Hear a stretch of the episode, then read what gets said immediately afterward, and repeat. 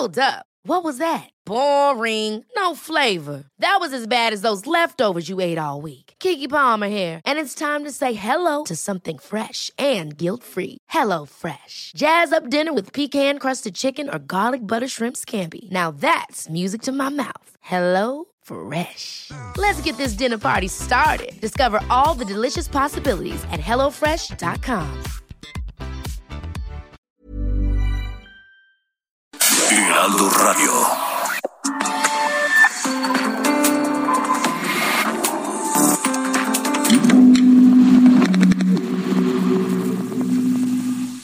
El día de hoy anunciamos que la Secretaría de Salud del Gobierno de México nos envió el indicador más bajo que hemos tenido en toda la pandemia de COVID-19.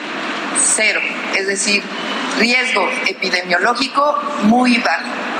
Eso permite que en exteriores ya podamos dejar el cubrebocas. Y recomendamos que en interiores se siga utilizando.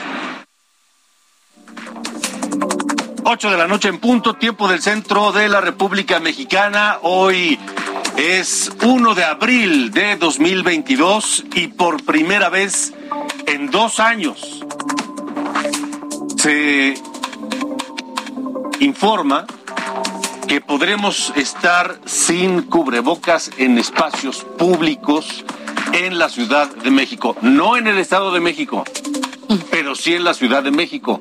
Usted tómelo con todas las reservas del caso. Bienvenidos a República H. Hoy la secretaria de Salud, Olivia López Arellano, la secretaria de Salud de la capital, resaltó que esta medida no es definitiva y que en cualquier momento puede cambiar.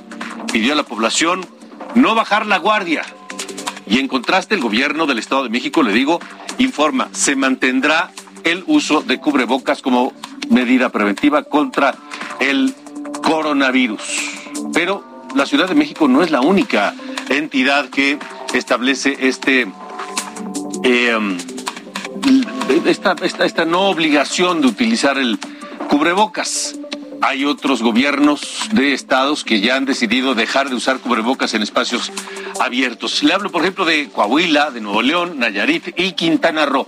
Su uso será obligatorio en lugares cerrados donde no haya suficiente ventilación y no se pueda conservar la sana distancia. Es lo que han establecido algunos de estos eh, gobiernos. La Secretaría de Salud da a conocer el mapa COVID con el semáforo epidemiológico a nivel nacional. Todo el país estará en semáforo verde. Y esta, este semáforo prevalece hasta del 4 de abril, es decir, el próximo lunes, hasta el 17, dos semanas. Bienvenidos a República H.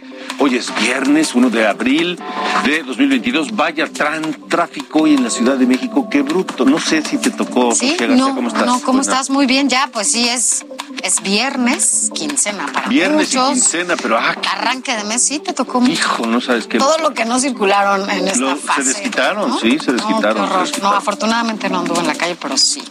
Qué mal para este viernes. Tenemos mucha información, así que no se despegue.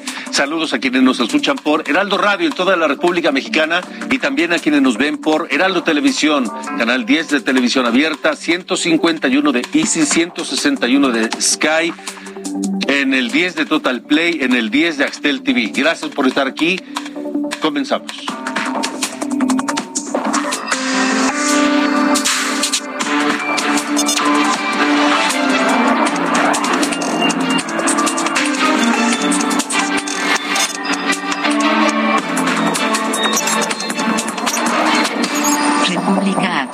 Con Alejandro Cacho. Vamos a Nuevo León, saludos a quienes nos escuchan por Heraldo Radio Monterrey 99.7 de FM. Está en la línea telefónica el presidente municipal de Monterrey, Luis Donaldo Colosio Riojas, a quien saludo, presidente, buena noche. Hay un problema de comunicación, sí, ahorita lo vamos a, a restablecer con él.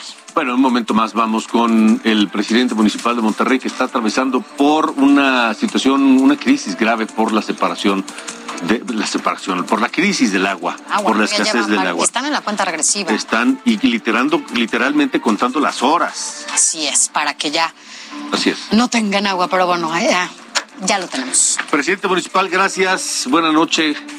Gracias por estar con nosotros. Hola, buenas noches. ¿Cómo están? Bien, gracias. Eh, atentos a lo que ocurre en Nuevo León, particularmente en la zona metropolitana de Monterrey y la capital de Nuevo León. ¿Cómo les va en esta crisis del agua? Porque decíamos, cuentan literalmente las horas para el abasto de este, de, este líquido.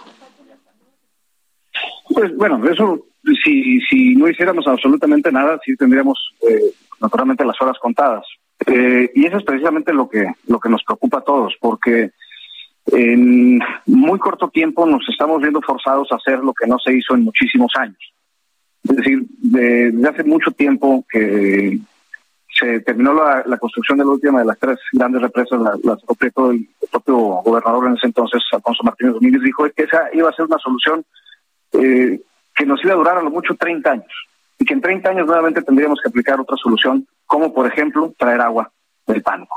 Desde hace 30 años eh, se nos se nos dijo, se nos avisó que teníamos que invertir en nueva infraestructura porque naturalmente la gente sigue llegando a la ciudad de Monterrey, la ciudad sigue creciendo y ya es una zona metropolitana conformada por al menos 14 municipios.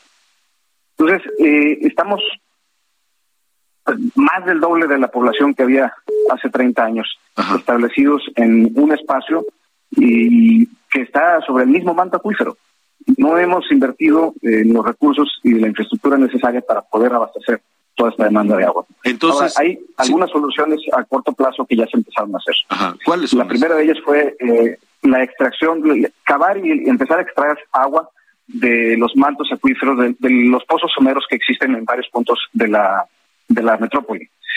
Eh, hay otras soluciones también que se están planteando, eh, como una, una posible eh, segundo acueducto de la presa del Cuchillo para que este eh, hacia la ciudad de Monterrey para que podamos alimentar de manera directa porque actualmente solamente se cuenta con un acueducto y en el proyecto original se contemplaba la edificación de un segundo. Ahora, está obviamente el proyecto ya desde hace mucho tiempo, ya muy comentado, eh, controvertido incluso en, en secciones anteriores, que es este proyecto de traer agua de la cuenca del Pánuco. Pero también esta sería una solución, eh, pues, que además de costar tiempo y recursos, eh, tampoco nos da una solución de largo alcance. Ya aquí, no nada más como Monterrey, no nada más como zona metropolitana, es eh, el momento de que como región, e incluso me atrevo a decir que podemos incluir al sur de Texas, porque somos parte de una misma región que comparte eh, una situación geográfica y climática muy similares, eh, deberíamos de ya adoptar por la desalinización para poder abastecer de agua potable a toda la región. ¿Qué tan factible es esto? Eh, ¿Qué tan factible es esto de la desalinización en cuanto a dinero, inversión y a tiempo? Es mucho, muy factible como una solución de largo plazo. Eh, a ver, en cuanto a recursos, hay muchas formas de poder asegurar eh, los fondos para que esto, este proyecto sea, sea viable. Además de que estamos, eh, pues, garantizando, porque al final ya estamos abasteciendo de agua potable que, pues, que tiene un costo por ese servicio. Entonces estamos garantizando eh, el, el recurso que va a, a pagar el financiamiento del, del proyecto a largo plazo. Eh, eh, es, esquemas financieros hay muchos. El tema aquí es eh, la, disciplina, tanto gubernamental y administrativa, para ejecutar estos proyectos, tanto de corto como de mediano y finalmente de largo plazo, en tiempo y forma. Y por otro lado, y esto es algo ya que no es algo completamente de lo administrativo, nunca va a haber infraestructura que alcance si la gente no cambia nuestra, si la gente no cambiamos, pues nuestra cultura sobre el agua, sobre el debido respeto y, aprovechamiento responsable de este recurso que es indispensable para la vida, porque pues también es un hecho que el agua no se no se acabó por evaporación espontánea. Sí, y hay, y también malos hábitos de consumo. Claro, y ahí tenemos un problema de autocríticos y hay que ser responsables. Ahí tenemos un problema cultural en todo el país, no solamente en los lugares que hoy eh, tienen el problema de la escasez. En todo el país necesitamos tener una mayor conciencia del cuidado y mejor aprovechamiento del agua, ¿no? Y, y me voy un poquito más allá, sino también reconocer que debemos de cambiar toda nuestra cultura en torno a nuestro medio ambiente. Los efectos del cambio climático no son ya una abstracción, los estamos viviendo, los estamos sufriendo todos los días en cuanto a la mala calidad del aire, las sequías, los, los aumentos en las temperaturas y calores extremos. Eh, todo esto produce eh, factores de riesgo como eh, inundaciones por lluvias muy severas, muy repentinas y después eh, otra vez volvemos a la sequía. Eh, ahorita, por ejemplo, en toda en toda la metrópoli estamos sufriendo mucho, muchos fuegos forestales. Sí. Ah, estamos platicando. la Sierra de Santiago está ahorita en llamas y, estamos batallando para controlarlo todos los municipios metropolitanos y eso también es un factor eh, generado por estas condiciones climáticas.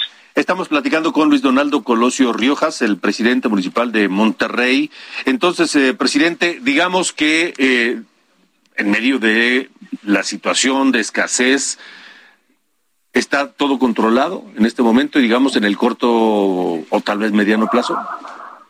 En el corto plazo está controlado porque ya también se tomaron medidas para eh, racionar el suministro de agua. eh, es una situación que, que ahorita pues, también pues, espero que ayude a generar esa, esa conciencia de la que tanto nos hace falta, porque ya, ya empezaron a aplicar recortes. Un día a la semana, eh, a, a, cada, a cada municipio se nos asigna un día a la semana donde tendremos un recorte total del suministro durante algunas horas ese día. Y bueno, si eso no nos ayuda también a generar conciencia, pues ya no sé ¿Qué, otra evidencia necesite, necesitamos las personas para, para despertar y ponernos todos a ser corresponsables? Es todo. El gobierno de cualquier forma tendrá que aplicar las soluciones necesarias para que a mediano y largo plazo esto ya no sea un problema. Pero la ciudadanía tenemos también que hacer lo propio. Es que me parece que solo aquel que ha sufrido la escasez del agua, que, que sabe lo que es abrir el grifo y que no salga el agua, y que hay que traerla este, de algún lugar lejano, este, en cubetas, ¿eh? no, estoy hablando de kilómetros ni nada por el estilo, en cubetas, o solo aquel que sabe lo que es tenerse que bañar con una cubeta de agua porque no sale en la regadera, no sube la presión a la regadera, eh, durante un tiempo prolongado, es decir, semanas o meses o más tiempo, solo, a que, solo esa persona sabe lo que significa cuidar el agua y aprende a hacerlo, ¿no? espero en Dios que, que no lleguemos a tener que educarnos de esa forma. Pues sí. Pues por el bien, por el bien de nuestro planeta y el bien de nuestra gente. Así es. Presidente Luis Donaldo Colosio Riojas, espero que no sea la primera, digo, no sea la última ocasión que platiquemos, habrá muchos temas. Para nosotros, Monterrey es una ciudad muy importante, su área metropolitana también, y estaremos en comunicación si nos lo permite. Muchísimas gracias por el espacio. Muy buenas noches. Gracias. Igualmente, buenas noches. Luis Donaldo Colosio Riojas, el presidente municipal de Monterrey. Son las 8 con 12, tiempo del centro del país. Vámonos ahora hasta... Esto es República H. Vámonos ahora hasta Durango y saludamos primero a quienes nos escuchan a través del Heraldo Radio La Laguna, a través del 104.3 de FM. Y bueno, es que allá la Unión Ganadera hizo un llamado a sus agremiados para que vendan todos sus animales improductivos. Esto ante la escasez de agua que justo ya platicabas y decías, no solamente es Nuevo León, es toda esta zona que está en una pues, carencia total de, de agua y bueno, pues allá en el campo duranguense las cosas pues tampoco están bien. Rogelio Soto, quien es presidente de la, de la Unión Ganadera, adelantó que habrá un panorama muy complicado en las próximas semanas ante el recrudecimiento de la sequía en esa zona. A partir del 15 de abril se nos viene una sequía extrema que como bien lo has dicho, este no es propia de Durango, es propia de siete estados del país. A partir del 15 de abril se pone en riesgo el, el 30% del hato ganadero y así irá incrementando cada semana un porcentaje hasta poner en riesgo más del 50% del hato ganadero. Vámonos ahora hasta Tamaulipas. Allá saludamos primero a quienes nos escuchan a través del 92.5 de FM en Tampico, pero también nos siguen del otro lado de la frontera en Broadsville por el 93.5 de FM y en McAllen por el 91.7 de FM. Gracias a todos ustedes por escucharnos. Y mire, allá a dos semanas de iniciado el incendio en la reserva de la biosfera El Cielo y aún pese a los esfuerzos, eh, tanto por vía terrestre como aérea, el siniestro todavía no ha sido sofocado. La Comisión Nacional Forestal informó que al día de hoy el centro, el control del incendio es del 65% apenas, con afectaciones en al menos 710 hectáreas. En Coahuila, allá las empresas CIMAS que abastecen eh, de agua a Torreón precisaron que mayo, junio y julio son los meses de mayor demanda de agua, así como los más críticos por la temporada de estiaje que explicó que los 87 pozos existentes en la zona trabajan durante esta temporada al 100% de su capacidad. Por ello, se pretende que antes de que concluya este año se concluyan también dos pozos más a fin de desahogar la escasez hídrica. hídrica.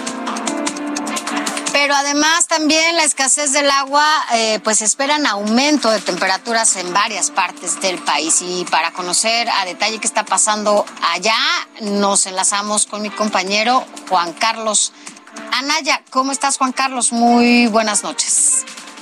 Hola, muy buenas noches. Este, les comento que la onda de calor aún se va a estar para este fin de semana, principalmente el día sábado, afectando los estados, bueno, gran parte de la República Mexicana, pero afectando principalmente los estados del occidente, centro, sur, oriente y sureste del país, incluyendo la península de Yucatán. Es importante señalar que se pueden registrar temperaturas por arriba de los 40 grados Celsius en los estados de Guerrero, Veracruz, Oaxaca, Campeche y Yucatán. Asimismo, para el día domingo, aún la onda de calor estará afectando gran parte de la República Mexicana y principalmente los, estados de las regiones ya mencionadas, pero aún se estarán registrando temperaturas por arriba de los 40 grados Celsius en los estados de Michoacán, Guerrero, Campeche y Yucatán. Bueno, pues estaremos al pendiente de cómo están estas temperaturas. Son las 8. Gracias, gracias por este reporte. Son las 8 de la noche ya con 16 minutos. Esto es República H. Bueno, son las 8 con 16, tiempo del centro de la República Mexicana. De acuerdo con la encuesta nacional de ocupación y empleo que elaboró el Instituto Nacional de Estadística y Geografía, el INEGI, las zonas centro y norte del país se encuentran ahí la mayoría de los estados que reportan tasas de desocupación más elevadas durante febrero, es decir, desempleo. Con cifras a febrero de este año, los estados con el mayor número de desempleados son Ciudad de México, 6.60%. Se entiende por la cantidad de población.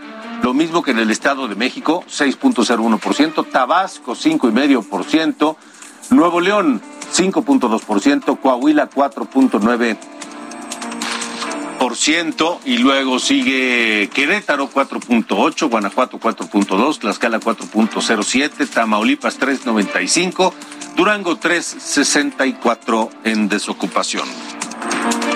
Y derivado de la pandemia y de los efectos de la guerra, la Secretaría de Hacienda redujo su expectativa de crecimiento económico para este 2022, otra vez, otra vez reduciendo la expectativa de crecimiento de 4.1% que había proyectado el año pasado a 3.4%. Eso, son siete décimas. Ajustó a la alza la estimación de inflación para el cierre de 2022 de 3.4. Ojo, escúchelo bien. Esto no es normal. 2%, más de 2% aumentó la expectativa del crecimiento de la inflación. Era 3.4 lo que pronosticaba Hacienda en inflación y la aumenta a 5.5% de inflación. Otra variable que modificó y de manera pues inminente eh, fue el precio del petróleo por el conflicto Rusia y Ucrania. Hacienda eh, aumenta de 55.1 dólares el precio del barril de petróleo mexicano a 92.2. Y por quinta semana consecutiva los automovilistas en todo el país no pagaremos, los que tenemos un auto, el impuesto especial sobre producción y servicios, el IEP, a la hora de cargar gasolina. Es decir, el gobierno sigue gastando dinero en subsidiar la gasolina la Secretaría de Hacienda informó que el estímulo fiscal a este impuesto será del 100%, otra vez, en todas las gasolinas. 8 con 19. Y en más información, bueno, pues las remesas, estas remesas que son el dinero que mandan nuestros eh, paisanos, ¿no? Que son expulsados de este Sí, país, porque no, sí. pero que son presumidas, pues ya sabes quién, cuando las Sí, el gobierno las presume como si fuera su logro. Exacto, y cuando no. No, es exactamente lo contrario. Así es. Y la verdad es que, bueno, pues este trabajo que hacen los mexicanos fuera de nuestro país es que, bueno, pues es porque no encontraron trabajo en Claro. México, ¿no? Entonces, bueno, las remesas llegadas a México sumaron 3.910 millones de dólares en febrero de este año. Y, bueno, pues una reducción mensual de 0.3% es lo que equivale. El Banco de México detalló que el superávit de la cuenta de remesas se situó en 4.595 millones de dólares, menor al reportado en enero, que fue de 4.634 millones de dólares. Y la calificadora Moody's hizo un nuevo recorte al crecimiento de la economía mexicana y ahora el pronóstico es de 1.1% durante el 2022. El pronóstico anterior fue de 1.5%. Moody's agurme- argumenta que la inversión también permanece débil debido a la baja producción y a que la demanda del mercado interno pues no se ha, no se ha recuperado. Bueno, eh, fíjese que estoy, estoy viendo los datos tanto de la Secretaría de Hacienda que dio a conocer hoy como los que ya comentabas de Moody's y también otros analistas del sector privado que dan a conocer sus expectativas. Ya le decía yo que para el gobierno de México el crecimiento de este 2022 en la economía mexicana, en esto que se llama los precriterios, este, dan un crecimiento de tres, eh, eh, de 3.4 para 2022 y lo reducen a 3.1. Ahora, Moody's, Moody's dice que va a ser todavía mucho Menos. más bajo, o sea, menos de la mitad. 1.1, ya lo, ya lo, ya lo decías. Y los expertos del sector privado también tienen otros datos, como ya saben quién. Los expertos del sector privado reducen la expectativa de crecimiento a 1.76% en este 2022 según la encuesta de marzo del Banco de México. Esta estimación de crecimiento es inferior a lo que habían ya pronosticado en febrero, cuando dijeron que sería de 2.04. La bajaron a 1.76%. O sea, que todavía nos falta, ¿no? Mucho. Así que, bueno, pues si, si es... Tiene plumas de pato y hace cuá cuá y tiene patas de pato y pico de pato y este y blan, etcétera. Solo de pato. ¿Qué será? Pues sí. Y si todo el mundo dice que la expectativa de crecimiento o que la economía mexicana va a crecer muy, pero muy poco, pues ¿qué va a pasar? Pues que ¿Verdad? va- bueno, a ver, ya después de esta explicación del pato ya seguramente sabe nos quién dice que tiene otros datos. Sí, no, y completamente el doble de lo que Sí. piensan los especialistas. Pero mira, vámonos a otros temas. Ayer estuviste y nos platicabas sobre el Congreso de Jóvenes de la Universidad Panamericana, en donde también participaron personajes que son ahora estos influencers, como Juan Pazurita. Tú estuviste Ahí ahí, pero bueno, vamos a ver lo que dijo y cuáles las estrategias que él utiliza para alcanzar el éxito, que lo compartió con los chavos. ¡Wow!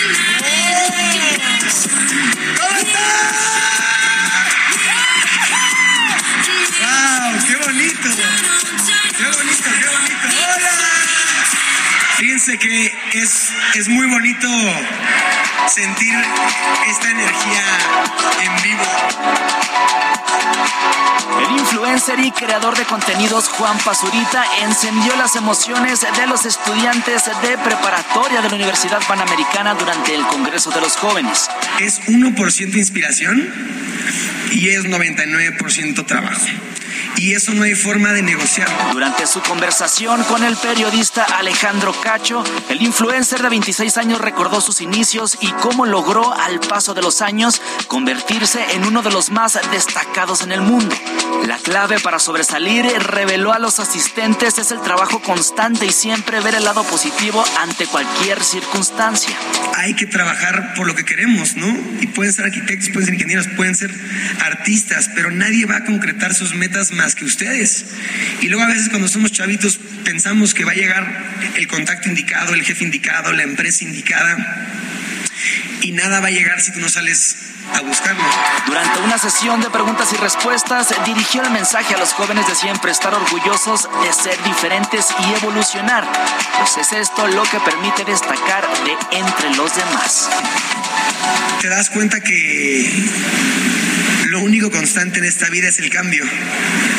Em, y hay que siempre empoderarlo para que suceda, porque todos aquí estamos en, en constante evolución. Antonio Ministro, Heraldo Televisión. Yo grito Juan Pazurita, por favor. Gracias. Gracias. Bueno, pues ahí estuvimos con los chavos el día de ayer. Vamos a una pausa, estamos en República H. Tenemos más información. El gobernador de Nayarit hace fuertes declaraciones. Regresamos.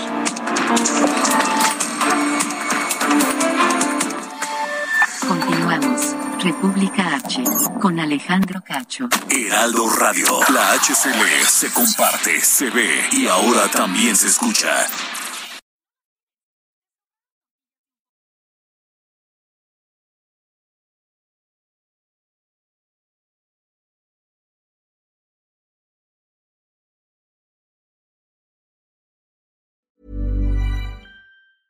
Hey, I'm Ryan Reynolds. Recently, I asked Mint Mobile's legal team if big wireless companies are allowed to raise prices due to inflation. They said yes. And then when I asked if raising prices technically violates those onerous two year contracts, they said, What the f are you talking about, you insane Hollywood ass?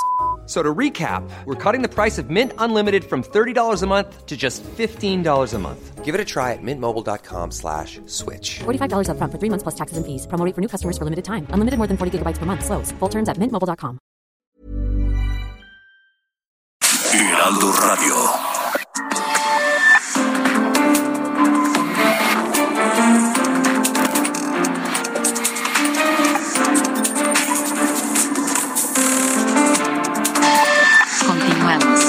República H. Con Alejandro Cacho. Volvemos, gracias por estar con nosotros. Tenemos varias cosas que tienen que ver con el COVID, la pandemia y esta necedad del gobierno mexicano de no querer vacunar a los niños. Por alguna razón, no sé, no sé si llamar inexplicable, porque la explicación que da López Gatel es, es francamente ridícula, es hasta estúpida. Fue el 22 de febrero de este año, así lo dijo López Gatel. Y el mínimo de probabilidad de complicación está precisamente en las personas, en los niñas, niños de 5 a 10 años. Tiene el mínimo riesgo de todo el riesgo posible de tener complicación. Bueno, pues esa tontería, esa estupidez la decide a López Gatel, pero resulta que ahora, en una eh, información que no ha tenido reacción oficial, la Comisión Federal para la Protección contra Riesgos Sanitarios, la COFEPRI- COFEPRIS, que es el órgano que autoriza los medicamentos y muchas otras cosas, avaló ya el uso de emergencia de la vacuna Pfizer para niños de entre 5 de cinco años en adelante siempre y cuando soliciten un amparo, ¿verdad? Parece que en este país, para que el gobierno le garantice el derecho a la salud a los niños en cuanto a COVID, pues hay que recurrir a un juez. Este. son esas cosas que uno no entiende, francamente. La abogada Alma Franco provocó todo esto porque ella emprendió una lucha legal para que sus hijos fueran vacunados y al solicitar la información al a Cofepris, Cofepris la suelta, dice que ya está aprobado, pero parece que oficialmente o por lo menos no lo querían hacer público. Abogada, gracias por estar aquí. Buenas noches. Buenas noches, Alejandro, y buenas noches a tu auditorio. Pues eh, digo, qué bueno que, que, que ya hay un oficio del COFEPRIS autorizando la vacuna para niños de cinco años en adelante, pero otra vez hay que recurrir a, la, a los juzgados para que entonces puedan ser vacunados, ¿no? Sí, tristemente y frustrante, ¿eh? déjame decirte, Alejandro, digo, yo vengo batallando con la ejecución de una suspensión de plano y de oficio otorgada a favor de mi hijo Jorge desde el 2 de diciembre del 2021. Digo, es frustrante, tienes que tener mucha resiliencia, no solamente como abogada, sino también como mamá. Pero bueno, finalmente creo que ya estamos, ya tenemos un obstáculo menos, ¿no? ahora falta la ejecución y efectivamente pues fue de gran sorpresa para mí ¿eh? recibir a través del juzgado de distrito el 24 de marzo este este el, el, contenido de este informe de la COFEPRIS que desde el 3 de marzo ya se había autorizado esta vacuna de emergencia para los niños mayores de 5 a 11 años. Entonces digo, la verdad es que no, no, no tengo, no, no, no sé por qué lo ocultaron, porque eso es una verdad, no lo ocultaron, porque el 24 de junio cuando lo aprobó la FEPRIS para los niños de 12 a 17 años, bueno, lo publicaron en su mañanera y esta vez no, ¿no? Yo creo que la razón era no permitir que se viniera la ola de juicios de amparo que se realizó el año pasado con los niños de 12 a 17. Pero bueno, Alejandro, vamos para adelante y pues vamos a seguir en esta lucha ahora para que se ejecute la suspensión otorgada de plano y de oficio a favor de mi hijo y de 60 niños más, ¿eh, Alejandro? Tengo 60 niños esperando que se ejecute la suspensión también en otros juicios de amparo aquí en el estado de Oaxaca. Y pues bueno, seguiré en esta lucha legal, esperando que pronto, perdón. Abogada, no implica, no, no, no se tipifica un delito al ocultar o no dar a conocer esta información por parte de las autoridades? Pues bueno, este, digo, eso no sé si lo traten como algo confidencial, porque yo antes hice una investigación extraoficial, Alejandro, y me dijeron, Alma, esto es muy confidencial, si lo pides por transparencia ni siquiera te lo van a dar, ¿no?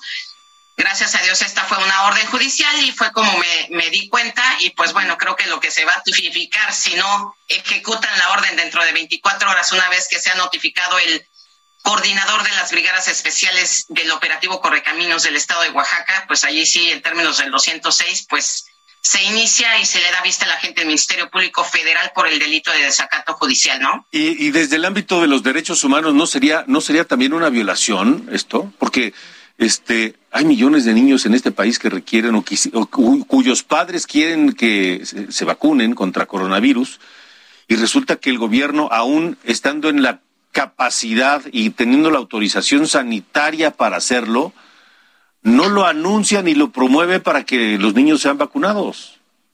No, incluso, ¿sabes qué? Digo, sí son materias de delitos y de dar vista, porque obviamente a partir del 3 de marzo todavía estuvieron, tengo conocimiento cierto y exacto con muchos abogados que tengo contacto a nivel nacional, que estuvieron informando que no estaba autorizada por la COFEPRIS la, vacuna Pfizer, las autoridades sanitarias, ¿eh? déjame decirte Alejandro. Entonces, digo, el estar aseverando eso en un juicio de amparo cuando ya te ya desde el 3 de marzo estaba aprobado por la COFEPRIS y que no lo hayan publicitado el gobierno federal, pues bueno, allí creo que sí viene eh, pues cierto, cierta comisión de, de, un hecho que la ley señale como delito, ¿no? Que ya sería materia de que lo, lo empezaran a, a, promover, obviamente, los abogados que tienen a su cargo ese tipo de informes Ahora, falsos ante una autoridad judicial. Estamos platicando con la abogada Alma Franco, una abogada que además es madre y que promovió amparos para que sus hijos sean vacunados contra el coronavirus. Eh, Ahora tendría que venir precisamente una, una, enorme cantidad, una cascada de amparos para que todos aquellos niños de cinco años en adelante cuyos padres quieran que los vacunen, pues efectivamente reciban esa vacuna del gobierno. Eso es muy complejo, tarda, cuesta. ¿A, qué se están enfrentando los padres que no son abogados, eh, pero que quieren que sus hijos sean vacunados? Pues bueno, Alejandro, mira, desde que, se, que hice pública este informe de la COFEPRIS en el juicio de amparo de mi hijo hace dos días en el Twitter, eh, le pedí a mi amigo, está en la cuenta de, arroba chumbert1, le pedí que subiera por favor la demanda, precisamente para que sea lo menos costoso para los padres a nivel nacional acudir a esta demanda de, de juicio de garantías, obviamente, precisamente por lo que tú dices, por la violación a los derechos humanos de los menores, ¿no? Que, que es al más alto nivel de salud y a la prevención y su concreción, así me lo determinan mis tratados internacionales, incluso a favor del menor. Entonces, se les está regalando a través de Twitter y pues bueno, eh, sé que hay muchos abogados que están cobrando una cuota mínima porque así se gasta mucho en copias y si es un trámite un poco engorroso, pero creo que es mínima la cuota que están cobrando Alejandro porque digo, la verdad la demanda ya está hecha, ¿no? Entonces eso es lo, lo costoso, lo que podría ser costoso, pero que sin embargo sé que hay muchos abogados que están apoyando. Yo incluso eh, me han mandado este mensajes eh, personas de México, de Guadalajara, de Puebla, de Monterrey, de Tamaulipas, de, de muchos lados. Entonces ya les, les mando yo con qué abogados y el teléfono de los abogados está la licenciada Teresa Sandoval que ha estado apoyando inmensamente a muchos padres de familia, más de cuatro mil niños han, han, parado ella. y bueno, también... ¿Se podría recurrir a la Suprema Corte para que la Corte ordene la vacunación una vez que las autoridades sanitarias han aprobado la vacuna, que es segura para los niños, que la ordene sin el requisito del amparo? Eh, lo que pasa es que puede crear una jurisprudencia o precedentes, ¿no? Y lo que se hizo ya en esta demanda, en esta nueva demanda de garantías, es eh, como acto reclamado se está poniendo la inconstitucionalidad del Plan Nacional de Vacunación, que déjame decirte, Alejandro, ya a, partir de hoy ya no tenemos Plan Nacional de, Vacunación porque ayer fue el último día, 31 de marzo del 2022. Entonces, bueno, se, se planteó así la inconstitucionalidad porque entonces tienes todavía un recurso que puedes hacer valer si en queja eh, las, eh, los colegiados resuelven revocar las suspensiones o negar las suspensiones, ¿no? O confirmar las negativas de las suspensiones. Entonces te puedes ir a la revisión ante la Suprema Corte para que ella ya determine y dé un enfoque, ¿no? Un criterio en donde ya todos los jueces federales pues ya vean que se tiene que otorgar una suspensión de, de plano y de oficio o en su caso provisional o definitiva. De acuerdo. Abogada Alma Franco, gracias por haber estado con nosotros. No, muchas gracias a ti, Alejandro, y muchas gracias a tu auditorio. Hay que unirnos en esto en pro de exigir el derecho humano de nuestros niños a ser vacunados contra la COVID. Muchas gracias, gracias y felicidades. Y yo me quedo con esto que nos decía la abogada, que hay que, hay, que acudir y, solicitar, y, o sea, una serie de cosas que suenan complicadas, engorrosas, como si tuviéramos todos tiempo para perderlo en estos trámites a fin de que el Estado mexicano cumpla, con su obligación de dar, de garantizar la salud de los niños. Que es un derecho universal. Es un derecho. Entonces, sí. No, bueno, no, no, no. La verdad es que, bueno, esperamos que sí los niños sean, porque hoy son los niños los únicos que no han sido vacunados, ¿no? Pero mira, a propósito de estos temas, Alejandro, es momento de revisar, pues, cómo andan los números reportados de COVID eh, este día. Y Sara, Sara, tú tienes estos datos. De acuerdo con la Secretaría de Salud, en las últimas 24 horas se reportaron 2.538 contagios y 111 defunciones por COVID-19 en México. Bueno, ahora veamos el acumulado de casos reportados durante la última semana en México. De acuerdo con la Secretaría de Salud, del 26 de marzo al 31 de marzo se reportaron 15.032 contagios y 493 defunciones por COVID-19 en México. Vámonos a, más información. Eh, más de mil efectivos del Ejército, Guardia Nacional, Policía Estatal y Seguridad Pública cuidarán la seguridad de los vacacionistas en Semana Santa en San Luis Potosí. El gobernador Ricardo Gallardo dio el banderazo ya del operativo Semana Santa Seguro 2022 y dijo que se garantizará la paz y la tranquilidad eh, de todo antes y durante, también después de estas vacaciones. Vamos a, escuchar lo que dijo el gobernador. vámonos rápidamente al resumen de los estados. El Congreso del Estado de México analiza tipificar la violencia en eventos deportivos. Se propone hasta cuatro años de prisión. Los legisladores quieren evitar situaciones como la del Estadio Corregidora en Querétaro y la ley aplicaría a quienes dañen a personas o bienes antes, durante o al concluir la justa deportiva.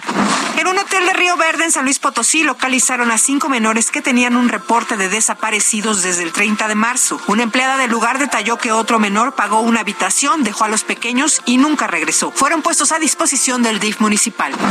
Encontraron muerto a Aldo Loya Morales, ex candidato a diputado local de Morena en Chihuahua en 2016. Fue privado de su libertad desde el pasado 28 de marzo, luego de que sujetos armados irrumpieran en su domicilio. La Fiscalía de Chihuahua ya investiga.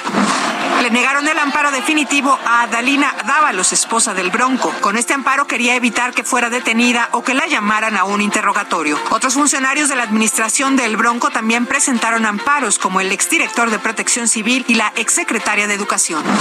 Asesinaron a balazos al exregidor del municipio de Nayar, en Nayarit. Se trata de Juan Carlos de Dios Muñiz Ibarra. Encontraron su cuerpo al interior de una camioneta en la comunidad de El Naranjo. Autoridades no han dicho más detalles.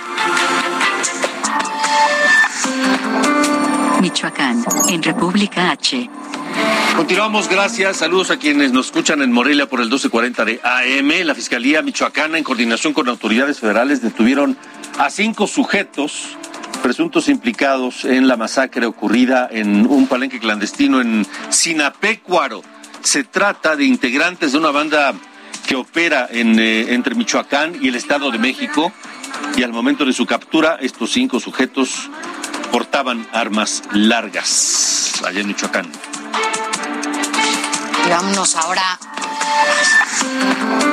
Zacatecas, en República H. Vámonos rápidamente ahora a Zacatecas en más temas de seguridad. Los policías se declararon en huelga y pusieron en jaque al sistema de seguridad. Estefanía Herrera, quien es corresponsal allá, nos dice todo lo que está pasando allá. Estefanía, ¿cómo estás? Muy buenas noches. Buenas noches, pues para comentarles que elementos de la Policía Estatal Preventiva se encuentran ya en paro de labores desde el jueves por presunto despido injustificado de algunos de sus compañeros y ellos lo que ya están exigiendo es la destitución del secretario de Seguridad Adolfo Marín Marín y algunos funcionarios de esta Secretaría de Seguridad Pública por el incumplimiento de la minuta firmada hace más de 10 días, fecha en la que ya habían hecho públicas sus inconformidades. Esta manifestación el día de hoy ya se extendió hasta la Plaza de Armas, donde de los elementos afectados pues informaron que han iniciado ya intimidaciones en su contra y en contra de familiares y por lo que hacen responsable de cualquier agresión a su persona o miembro de su familia al secretario a los mandos de esta corporación. Además advirtieron que si no establecen una mesa de diálogo con el gobernador del estado se va a extender y se va a mantener el paro de labores por parte de esta corporación en el estado. Además de esto, pues bueno, cabe destacar que también este jueves en el municipio de Fresnillo se evadieron dos internos del Centro Regional de Reinserción Social de Fresnillo, pues ellos son identificados como Abelardo Quintanilla Aranta, quien seguía en proceso legal por el delito de violencia intrafamiliar, y Félix Ramón López Mata, quien sigue en proceso por los delitos de homicidio, delitos patrimoniales y contra la ley de armas de fuego. Pues de inmediato las, las autoridades de seguridad pública activaron los protocolos de actuación policial para su ubicación y se solicitó también ya la colaboración de autoridades estatales y federales para intensificar la búsqueda. Y pues debido a que ambos, este, ambas personas privadas de su libertad libertad, se evadieron al centro penitenciario, pues ya hicieron un quebrantamiento a la ley de sanción que cumplían y pues la ley permite hacer pública su identidad y datos generales a fin de que esta información coadyuve a su ubicación. Y pues bueno, este también dieron a conocer que este ya están haciendo una investigación de lo sucedido para eh, deslindar responsabilidades de las autoridades en el Centro de Readaptación Social. Pues esta es la información que tenemos el día de hoy desde Zacatecas. Gracias, gracias Estefanía. Chiapas, en República H.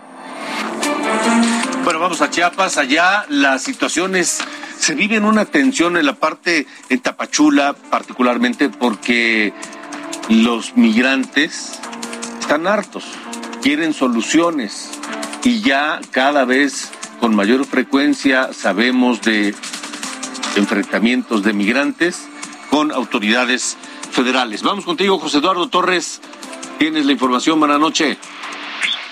Alejandro, Sofía, buenas noches. Me da gusto saludarlos. Persiste la tensión aquí en la frontera sur, en el municipio de Tapachula, como bien comentan, luego de esta salida de una nueva caravana migrante desde la frontera sur con destino al centro del país y en consecuencia a la frontera norte. Sin embargo, hoy las autoridades federales en dos ocasiones intentaron contener a este grupo de al menos 600 migrantes que tenían como intención dormir esta noche en el municipio de Huixla, a 45 kilómetros de Tapachula.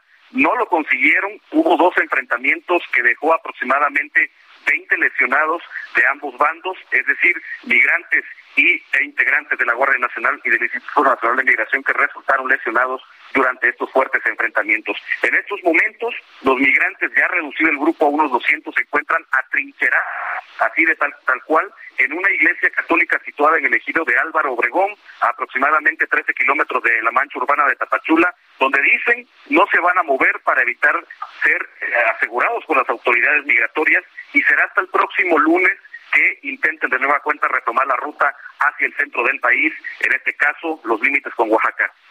Tensa noche la que se vive hoy aquí en Chiapas debido a esta situación porque los operativos persisten para la búsqueda y aseguramiento de los migrantes que hayan quedado varados en puntos de extravío, en caminos de terracería o en otros lugares luego de estos dos enfrentamientos que se suscitaron hoy y que marcó tensión, bastante tensión en la jornada de este viernes primero de abril. Alejandro. Vaya, José Eduardo, pues muy atentos entonces. Gracias.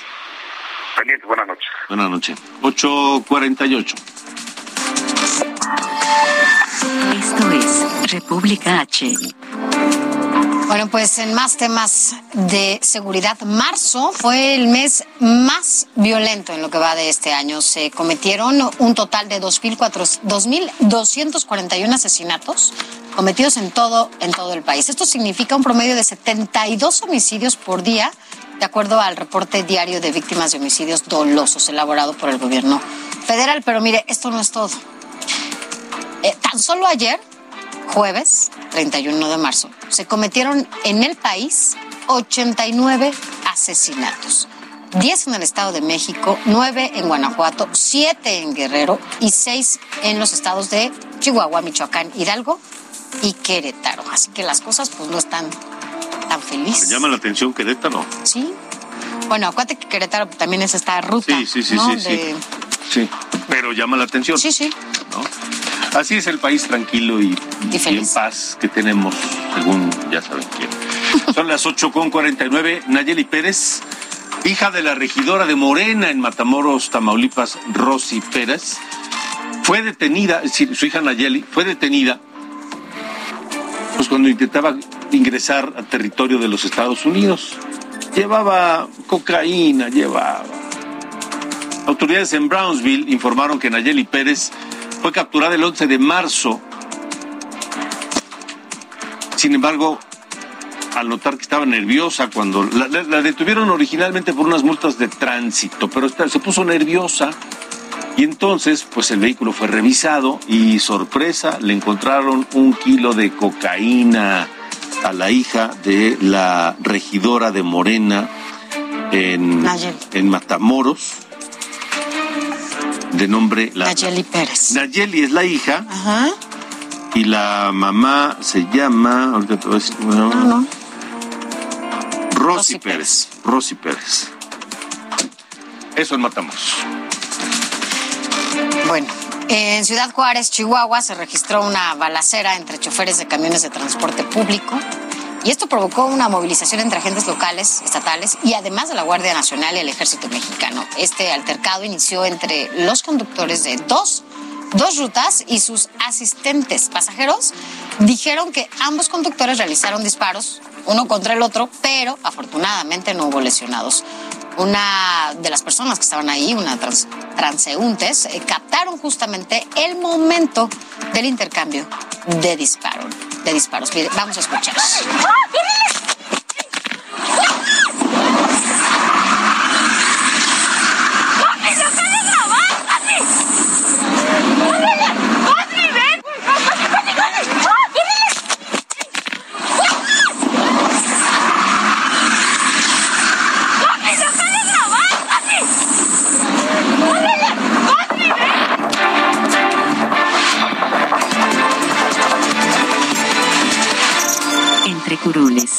Sofía García.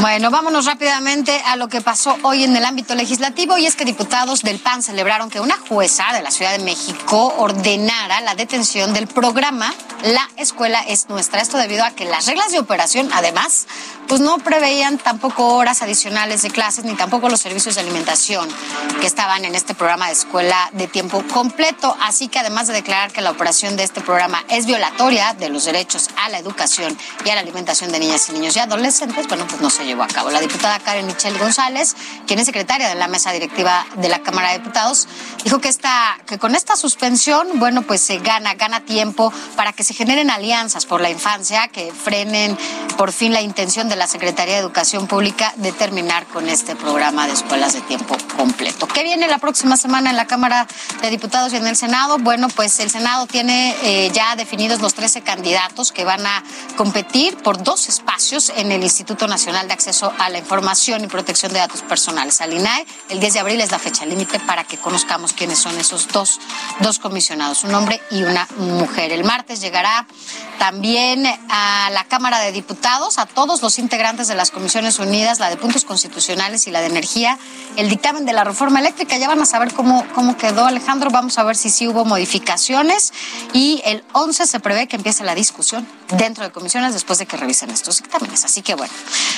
Oye, pero vámonos a otros temas, es viernes. Es Ya, primero. por fin, por fin, por fin. Y yo sé que a ti, a ti, yo, yo no te puedo recomendar absolutamente ningún restaurante. Porque si hay alguien que nos recomienda a todos, usted no sabe las juntas después de esto, siempre hablamos de comida y que y, y hay alguien que conoce los restaurantes más importantes y me refiero a la gastronomía, lo rico que puedas ir a comer en todo el país eres tú.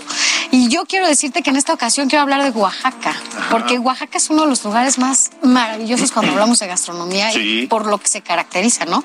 Pues los siete moles, ¿no? Que además fueron pues declarados Patrimonio Cultural de la Humanidad en la UNESCO junto con los chapulines y la sopa de guías. ¿Dónde recomiendas un lugar para ir a comer en Oaxaca? Mira, a ver, sin duda, el mercado 20 de noviembre, la tecla y Cosme. Va, para que quienes estén allá en Oaxaca. Por cierto, el próximo lunes en Ruta 2022 tendremos los arranques de campaña en todo el país. Ya. Este, Durango, estarás tú en Durango, yo estaré en Oaxaca y tendremos todo el reporte en Ruta 2022 el próximo lunes. Con eso nos vamos, gracias. Gracias, buen fin. Pásenla bien, buen fin de semana.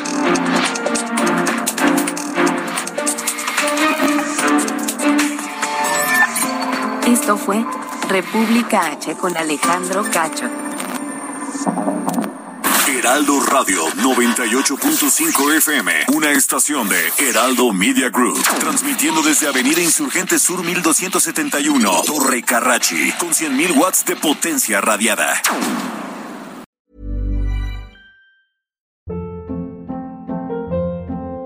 Hold up. What was that? Boring. No flavor. That was as bad as those leftovers you ate all week. Kiki Palmer here, and it's time to say hello to something fresh and guilt-free. Hello Fresh. Jazz up dinner with pecan-crusted chicken or garlic butter shrimp scampi. Now that's music to my mouth. Hello Fresh. Let's get this dinner party started. Discover all the delicious possibilities at hellofresh.com.